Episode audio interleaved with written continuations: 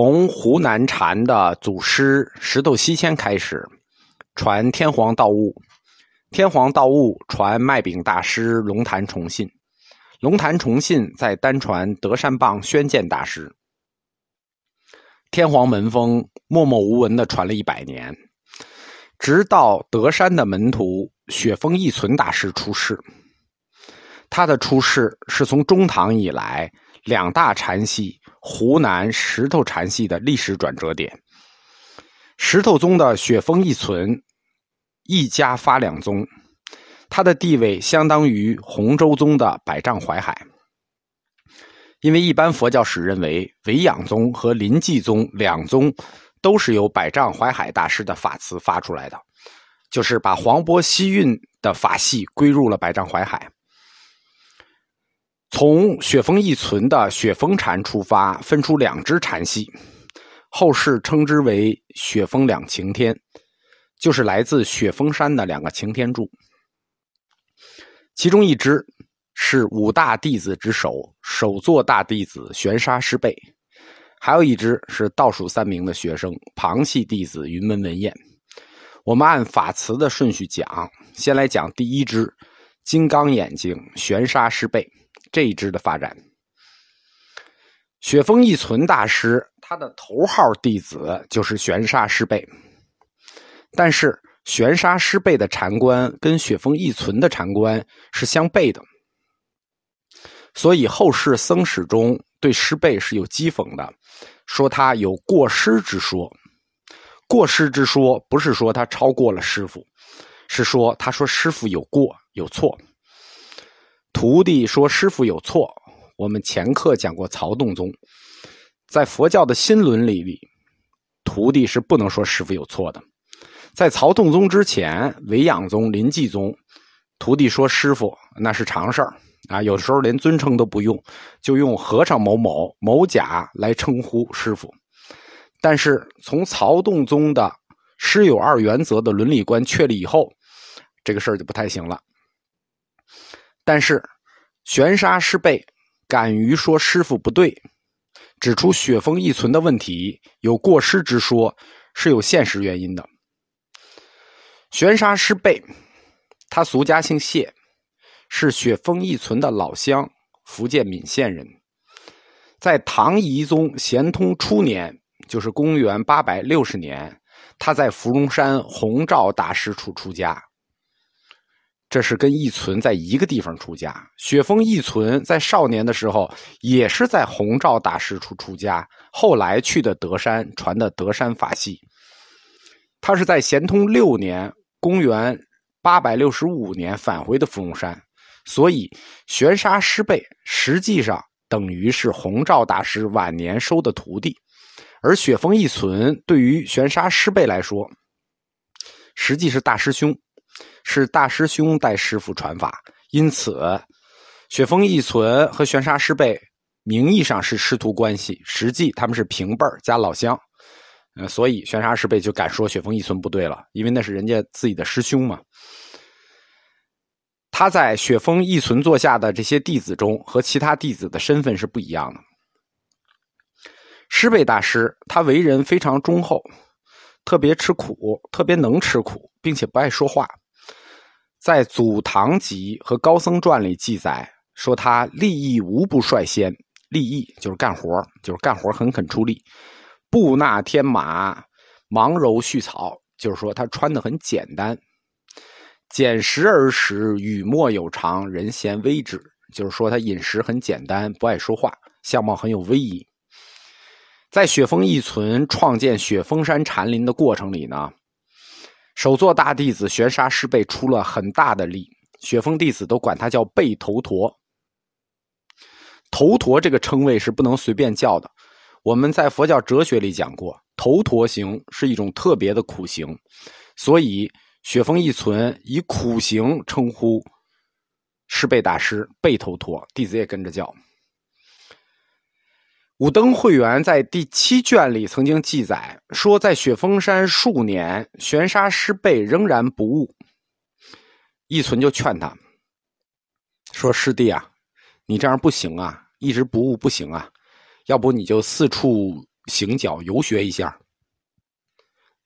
师贝在回去的路上呢，踢到一块石头，瞬间开悟，就踢了一个石头，他就开悟了，跟那个过溪水开悟道理是一样的。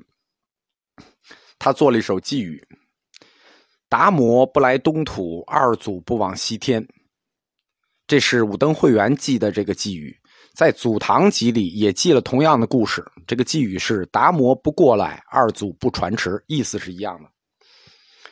雪峰一存听了这个寄语之后，就印证了师贝说：“背头陀再来人矣，再来人矣。”就是说，再来了一个人，就是你已经是一个新人了，你已经懂了。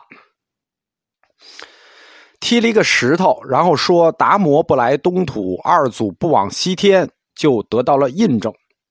这个故事懂吗？这是一个不太好懂的故事。这个寄语实际是禅宗著名的几大公案，其中一个公案的答案。禅宗有一个公案叫“何事佛祖西来意”，就是哪个是达摩来中土的意思呢？“何是佛祖西来意”，而这个寄语就是“何是佛祖西来意”的答案啊，其中之一。因为回答这个问题得悟的大师太多了。那登录上有几十个，玄沙师辈的这个回答：“达摩不来东土，二祖不往西天”，就是比较有名的一个。何是佛祖西来意呢？就是何是祖师西来意呢？就是达摩为什么要来？达摩就没有来过。达摩不来东土，就是说他没有来过。没有来过，怎么传的呢？因为你自心是佛。实际上，这个答案就是一个自我发现的过程。得到了雪峰一存的印证之后，玄沙师辈就离开了象谷山雪峰，来到玄沙山传法，史称玄沙师辈。玄沙山在哪儿呢？现在已经没有这个山了。这个山是福州晋安区新店镇的生山，生山古代叫玄沙山。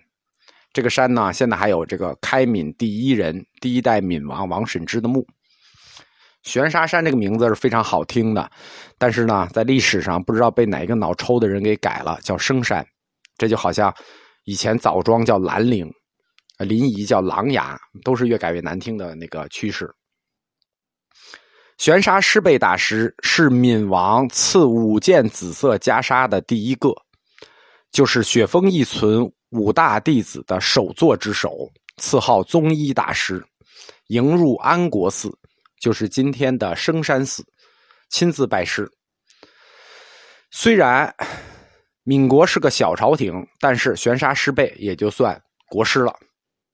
玄沙师贝注释弘法三十多年，非常巧的是，他跟他的师兄雪峰一存死于啊，圆寂于同一年，就是公元九百零八年入寂的时候，僧寿七十四岁。在他们入寂的时候，就是已经是完全的五代十国了。公元九百零八年就没有年号，它是农历的龙年。闽国当时用的是后梁年号。呃，我查了一下，当时有五个纪年：后梁开平二年、南吴天佑五年、前蜀武成元年、南烧安国六年、吴越天宝元年。就年号已经很乱了，天下已经已经割据了。之所以说割据了，因为后来雪峰一存的法脉基本遍布这几个国家。作为五家七宗最后一个宗法眼宗的元祖，玄沙师辈的禅观和学说和我们前面讲的都有不同，嗯，而且差距很大。这是因为玄沙师辈的禅观，他所依据的经典跟传统禅宗依据的经典不同。我们开讲禅宗，都是自慧能后，属于南禅宗，或者说禅宗南宗。南禅宗的特点是什么呢？不立文字，这是它的特点。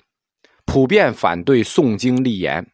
这也是民间对南禅宗的看法，也是他们自己着力宣传的点啊！不立文字，见性成佛，明心见性，见性成佛，见到自己的本来佛性，这是南禅宗的着力点。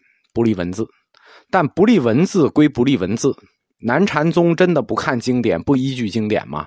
啊，甚至不学习？虽然，比如说西运他们说不求知解，不是的。这是属于拿无知当有趣，对吧？这是你以为他们不立文字，就真不立文字了。大书法家写字呢，叫做无心的写，虽善犹恶，只要无心。但是那你得有基本功，你要自己没有基本功，无心的写，那就不是虽善犹恶，你是就真的恶。所以不立文字，即心即佛这些南禅宗的口号或者说语录体，其实是从大量的。经典里头剥离出来的概念，从大量的经书里剥离出来的概念，是属于提纲性质的，就是要做到纲举目张。用南禅宗的话讲呢，叫刺醒迷情，主要是要刺醒迷情。哎，口号一下就刺醒了，也是起到宣传，就便于宣传和推广的作用。实际上，南禅宗他所依据的经典很多，比如，首先是他们公开承认的。就是以《金刚经》为根本经，这是南禅宗的根本经《金刚经》。然后还有就是以《金刚经》取代的《楞伽经》，包括文殊般若。南禅宗最常引用的五部大经是《维摩诘经》《大涅盘经》《法华经》《华严经》和《大乘起信论》。那小经更是无数，就根本就不是什么不立文字啊。而且禅宗的高僧，尤其是石头系的高僧，历来是精通儒家的，都属于高级知识分子，都有诗作传世，哪有不学习的？到了禅宗的七祖神会门下，又引入了华严宗的五祖菏泽宗密，就是归峰宗密。我们开课就讲的，归峰宗密又在禅宗内大力弘扬了圆觉经。圆觉经呢，就是后来禅宗理学的一条新途径。所以总的来说，禅宗必读的七经一论，就是《金刚经》《楞伽经》《维摩诘经》《大涅盘经》《法华经》《华严经》《圆觉经》和《大乘起心论》。后来是八经一论，又加上了《首楞严经》。玄沙师备，他就是另辟蹊径，以《楞严经》为根本经。而且他特别推崇《楞严经》，玄沙以《楞严经》解释禅，这对后世影响尤为深远。呃，有很多大师都传过一句话，叫做“自从一读楞严后，不看人间糟粕书”。那叶曼老师就曾经说过这个，这话呢不是他说的，这个“自从一读楞严后，不看人间糟粕书”这句话，宋朝就有，一直流传到今天。这个影响就是从晚唐的玄沙师备开始的，以《楞严经》作为钥匙来解释禅，来寻找禅，来修禅，确实是一条新的道路。赞宁就是北宋的大僧正赞宁曾经说过：“玄沙乘楞严而入道，实见天书。实见天书就是见识跟大家都不一样。这就像我们说，并不是非要以三经一论入净土，可以以法华入净土。修禅也一样，不一定以金刚经入禅，可以以楞严经入禅。楞严经呢，是八世纪初产生于中国岭南地区的一部遗经。”我们说是遗经，因为我们不能说是伪经，因为什么是伪，这是不好认定的事情。很多梵文的经，它也并不一定是真经，它也是遗经，因为很多造经运动从印度就开始了。大乘阶段，在中国地区呢，有三本影响力特别深的书，都是遗经性质的。所谓遗经，就是说它的来路不是很清楚，或者说来路不可考。或者说考据的来路我们不接受，比如说《大乘起信论》，那这个近代日本对《大乘起信论》是做过非常详详细的考证的。在中国地区有巨大影响的三部遗经是《大乘起信论》《圆觉经》和《楞严经》。《楞严经》它的哲学核心和《大乘起信论》《圆觉经》。大体相同，这三本经的哲学思想或者哲学内核是一致的，是非常具有中国佛教特色的经典之一。而且它是密教侵入禅宗之后的一个产物，重点在讲即事而真、即身成佛的道理。即身成佛这个概念，在以前汉传佛教里我们是不讲的，即身成佛的概念是藏传讲的，汉传不讲，所以。这本经一定是密教系统进入了传统的禅宗系统。《楞严经》之所以尤其受到了重视，主要就是因为在这部经后面多出了咒语的部分，就是说有四百多句大佛顶陀罗尼，而这四百多句大佛顶陀罗尼在密宗中也占有非常重要的地位，所以《楞严经》。又叫《首楞严经》，或者《大佛顶经》，或者《大佛顶首楞严经》啊，这是常说的四个名字。它的全名很少说，因为它全名特别的长。《楞严经》的全名叫《大佛顶如来密因修正了义诸菩萨万行首楞严经》。为什么叫楞严呢？